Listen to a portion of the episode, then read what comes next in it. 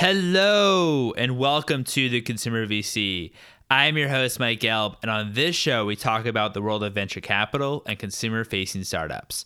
If you're a founder of a B2C business and currently fundraising, I run a private newsletter where I share companies to past and future guests of the show that I think are interesting.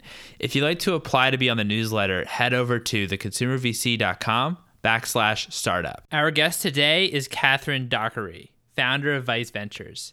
Vice Ventures is a seed stage venture capital fund conquering stigmas and striving towards superior returns by investing in good companies operated in quote unquote bad industries. Investments include early stage companies from non traditional verticals, including cannabis, alcohol, CBD, esports, addiction recovery, sex tech, and others. Some of her investments include Recess, Lucy, and Players Lounge it was great chatting with Catharine about various Vice categories since we haven't really covered too much of that on the show. So without further ado, here's Catharine.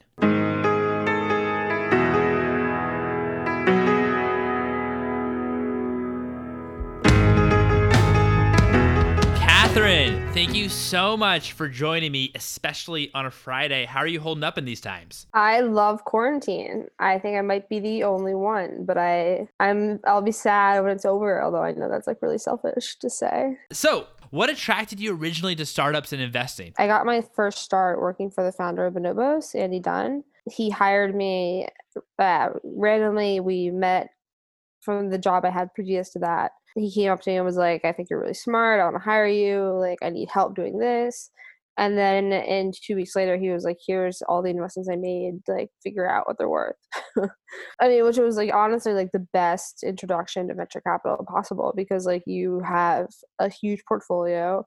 You see, you break it down by category. You see what's doing well, what's not doing well. And why do I not? Like, why some are more capital intensive, whatever and I just found that so fascinating. And I loved working with the founders in this portfolio. And I just thought it was like so incredible to build something that I definitely wanted to get involved. Sounds like an amazing opportunity. Tell me a little bit about, you know, what what compelled you to start Vice Ventures and the opportunity that that you saw. Yeah, um so say the inspiration for Vice Ventures originally came from my dad, who was a bartender at the West Village, um, this bar called the Corner Bistro.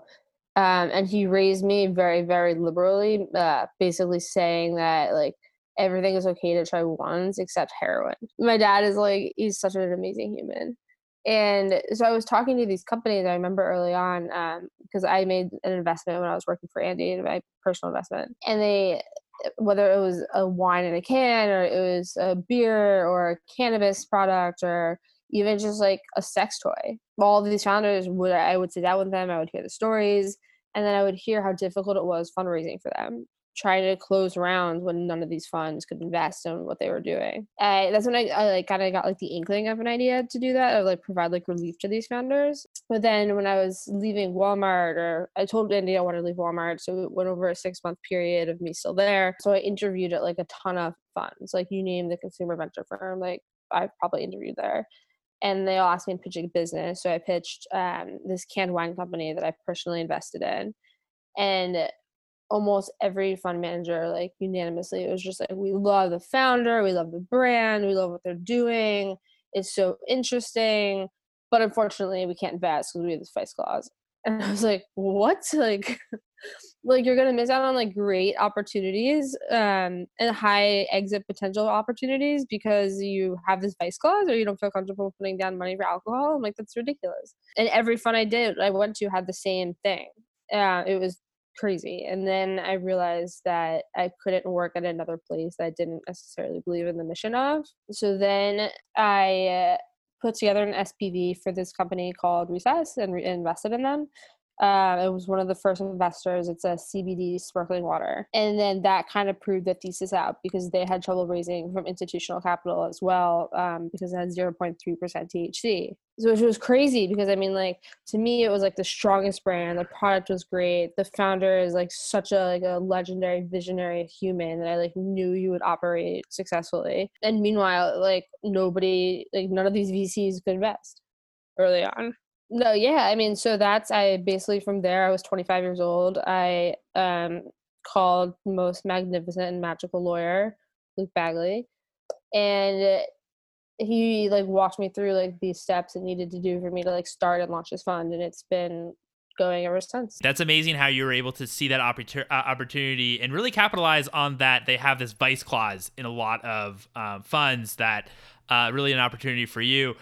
Is it is it hard for you when you're when you're raising around maybe as a seed uh, as a lead investor to actually to actually syndicate and find other investors for these for these companies? Or or have that been from your network have you actually been able to really provide a, a ton of added value there as well in terms of bringing other investors into the mix? I, I, mean yeah one thing about being part of vice ventures i kind of like consider it like a family which is i don't know might be naive but our investors love what we're doing. Like they love vice managers. They love um, the thesis. They have all made money on like vice companies in the past, and because of that, they love to co-invest.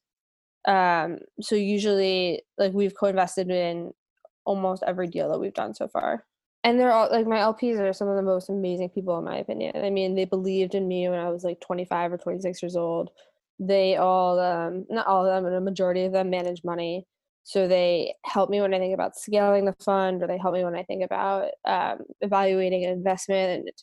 And um, they're just great. Like I'm learning so much from them, and like I'm really really lucky. Yeah, that's that's amazing. Wanted to touch on your due diligence process. You talked about how you know that that one company you were speaking about had a really strong brand. Want to just take just walk me through a little bit of of of what is a strong brand to you, and kind of how do you um, analyze brands? Um, yeah, so to me, a strong brand is definitely. I mean, a great example is Take a Recess. I um, committed on the spot when I met Ben because, like, if you think about Take a Recess, every American has taken a recess. Like, literally, like I would love to know who hasn't um, and you have this opportunity to capture this customer who feels nostalgic and who wants to be nostalgic and then reads on the can oh calm cool collected. Like i'll feel calm if i drink this too.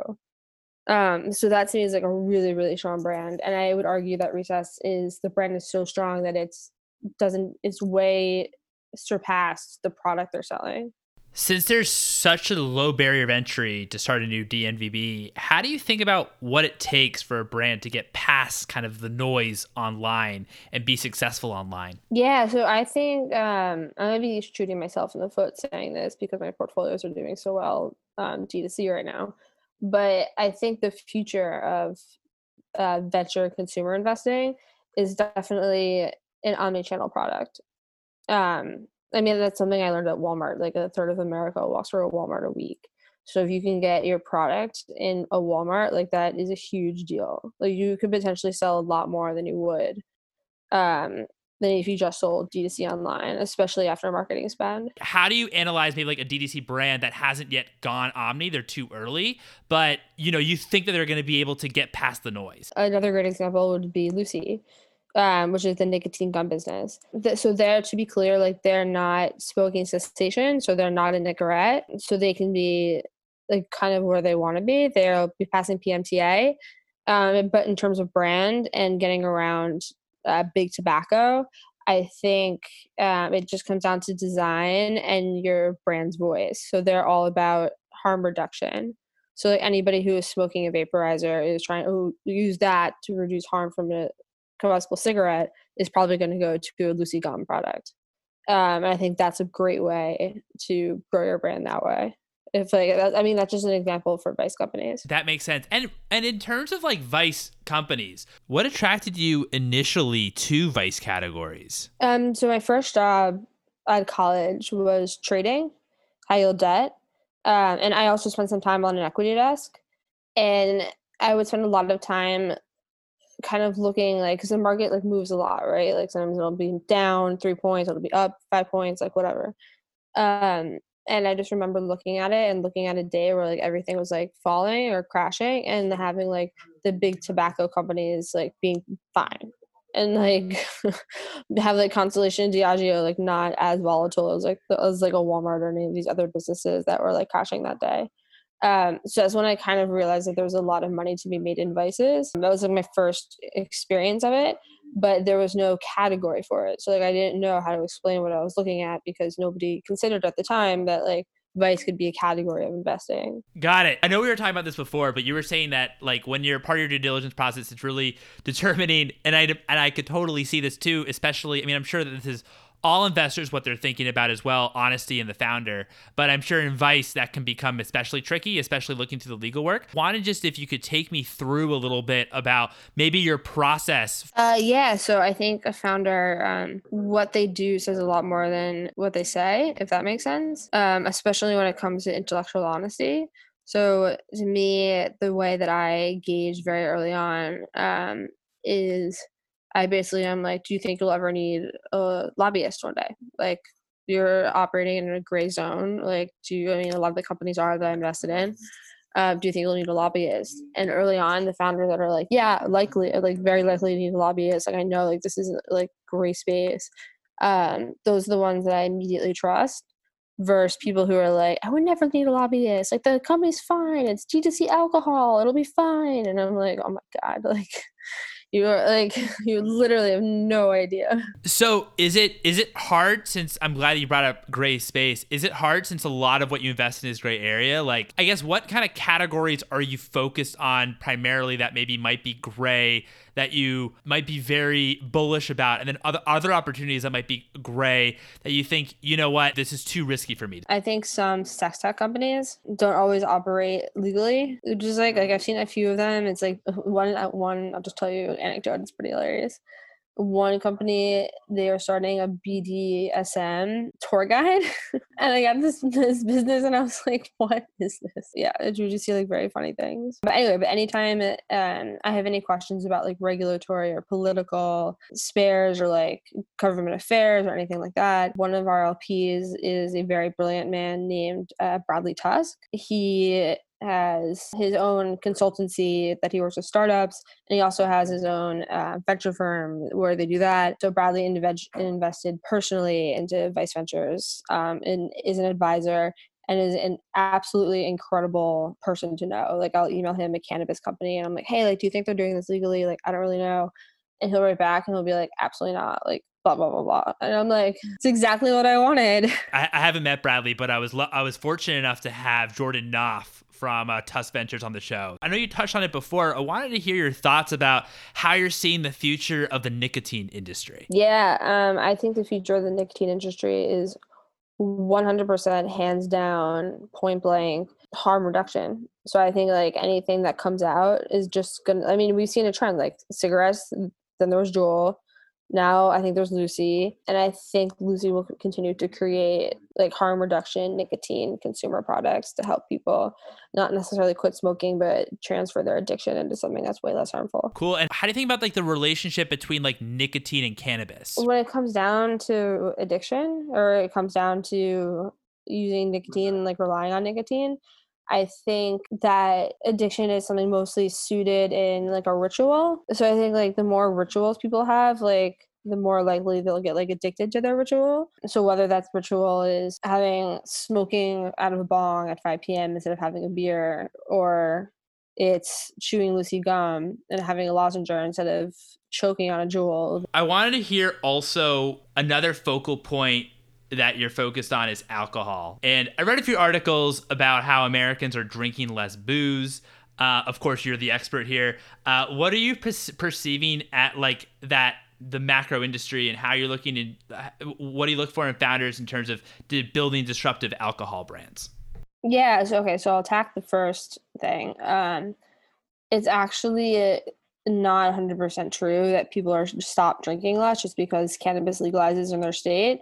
So like basically what it looks like is that like it goes down i don't know but down like by 30% or something. And then after like two or three months people or a month when people have like stopped or haven't gotten over like they're like woo like cannabis is so exciting. They like, can't wait to smoke all the time. Then they usually end up drinking again. So it's like it's like the it's like a curve it's like a curve like a inverted bell curve of like drinking. What are you thinking about in terms of like disruptive alcohol brands? Yeah, I mean, there's one brand that I think is super disruptive, um, disruptive, not destructive, um, called Ten to One Rum. It's founded by um, one of the youngest executives at Starbucks. He's a genius. The bottle is beautiful. The branding is awesome. Um, they were listed in New York Times as like one of the top sipping rums, and like I don't sip rum. I don't know about you, but like before ten to one, before ten to one came, or I put money in ten to one, I was like, I hated all rum. so I so I wanted to break that down a little bit about the rum, and, and and and thanks for using that example. Like for you at the early stages when you were um, analyzing the company, like what made that brand so powerful to you? It was just so authentic. Like the founder is from Trinidad. He has a, he has a very deep accent. He's incredibly bright. He like knew beverage um like 10 to 1 it was just like a very strong name for the bottle i mean i can't show you the bottle right now but it's like an absolutely stunning rum bottle. And then my husband and I spent some time in Guadeloupe before we made the investment actually. And it, we saw that like rum bottles looked like Caribbean rum bottles had that look. Um, and it looks very different than anything else that's kind of like on on the market right now. And he also, yeah, he's just a brilliant guy and everybody wants to work for him and like it was just such a no-brainer to invest there. Got it. How are you thinking about like the cannabis market? Because there's a lot of this is a very a bit of a bit gray area depending on where you live. I think we're going to see a lot of mergers in cannabis brands. I mean, I only look at brands. I don't really look at dispensaries or anything else. And I think there's probably going to be a lot of uh, mergers. Going to be a lot of companies that go out of business. There's going to be a lot of companies that like raised too much money to begin with and grew too quickly, and now spent all their money like have a huge team and like have no overhead like or too much overhead and like I think those ones are going to go out of business or they're going to get sold for like pennies on the dollar, um, all in California. I think some of the brands that we see that got a kick from the pandemic, it's unclear to me if that will sustain. Um, I think people like just panicked bought in dispensaries. So I think we're going to see a lot of data in the next few weeks of like what was actually purchased and trends that slow the trends that are slowing down a little bit. Yeah, I could imagine that COVID will affect and influence a lot of M&A opportunities in multiple categories. How has COVID affected your investments and various vice categories? Yeah, I mean, I'm really lucky that COVID has had a very positive effect to like every almost every single one of my companies. Lucy's up more than 55% in sales or top line over like a three week period, which is crazy um, just because it sounds like people are scared of their health. So Players Lounge is a betting platform where you play for money. Um, you play games like esports, like if you play Madden or you play FIFA or Apex Legends or anything, and you go and you actually pay for money.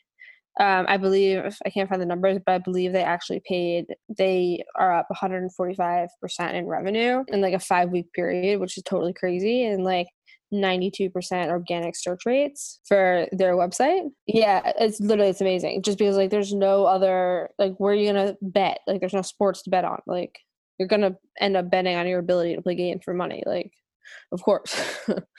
yeah, it's just like it's just super interesting. And Drake actually invested in that company, which is like pretty cool. Yeah, that's that's awesome, and that's really that's really great to hear that that, that your portfolio has actually been positively affected by it. Let's kind of dive in a little bit more deeper in esports. If that's all right. How do you see the esports market develop? Um, I think it will um continue to get bigger. I think it'll be huge. Like if you look at the average player of an NFL player, uh, average age of an NFL fan versus the average even esports player. It's like 48. I mean, don't quote me on this, but it's like I, I remember being like 48 versus like 22 or something.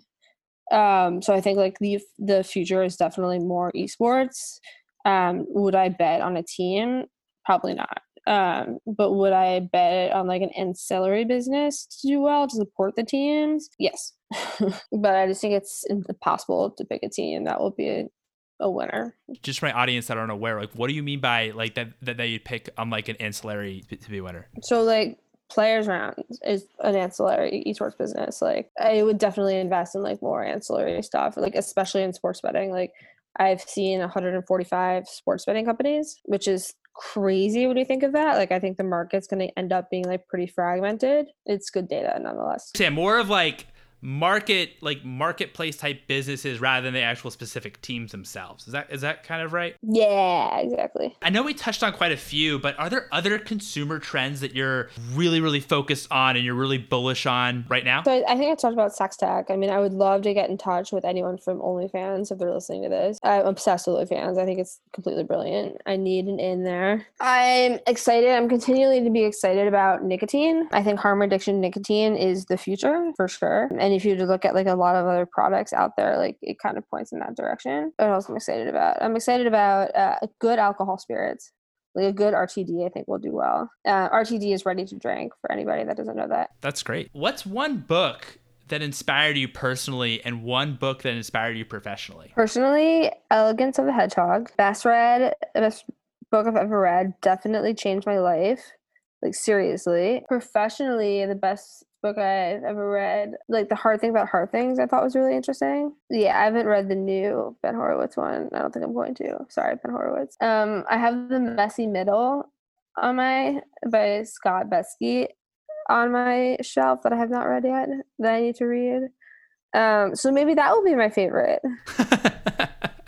no, that's great. That's great. What's one piece of advice for founders that are building vice type businesses? Why are you here? I, I mean, I ask almost every founder that because it's like, are you passionate? And like, that's a great question to find out very like a lot about a person like they'll tell you why they're there they'll tell you why you're passionate like they'll tell you where they came from like you get a lot from that question do you have like ex- like examples of like how you just think about passion and no passion maybe when you see it or in examples that that entrepreneurs say? Yeah, um, a great example is David Rintel of Lucy slash Soylent. Um, I asked him why he was there, and he was like, "Because my wife doesn't want me to smoke cigarettes anymore." And I need like she's uh, his wife is like an incredibly healthy person, most healthy person I've ever met in my life. And he was like, I needed to stop, but I couldn't stop, so I figured like, why not find a way to reduce the harm? And then tried other gums on the market and found that they all tasted like cardboard. And was like, I could make my own nicotine gum. They'll taste absolutely delicious. Like I will use and like I guarantee other people want it if I want it. And I was like, he told me that and I was like, yes, I'm in. here's all of my money. Here's all of my secrets. I love you forever. Please be my friend forever. What are you thinking about like the next the next stage of Vice Ventures? Debating if we should add a chief of staff to the role, um, to the fund, just somebody who can like wear a lot of hats because like running a fund, like it's totally crazy. Um, so that's one thing that we're like excited to. The second thing for the next two years is I just like want my companies to succeed. Like I'll do anything it takes to get them to succeed and be happy with their success and um, just watch the success of a founder. It's the it's it brings me pure joy. Like it cannot be better. Like I literally feel like the people I invest with are like I'm related to them. Like that's how much I really love my founders. That's great. Yeah, I've heard similar sentiments from other investors on how they think about their portfolio and, and their founders. What is your most recent investment? I mean, the latest one I did recesses, uh, recess out of the fund, and then we're working on a big investment that I am wildly excited about. Like I could not wait for it to come out. Um, I, I'm like obsessed with this team. It's awesome. Looking forward to hearing that announcement once it closes and everything. That's going to be great. Catharine, this has been such a pleasure. Thanks so much for uh, for your time, and it's it's been really great learning more about Vice Ventures. Thank you so much for having me. I had a blast. And there you have it. It was great chatting with Catharine and all things Vice. You can follow Catharine on Twitter at Vice underscore ventures. If you could please leave a review on the Apple Podcast app as it helps other folks find it, that would really be helpful. If you have a question you'd like to hear VCs or founders answer on the show, you can DM me and follow me on Twitter at Mike Gelb. You can also follow for episode announcements at Consumer VC. For all episodes, please visit theconsumervc.com. Thanks again for listening, folks, and please stay safe.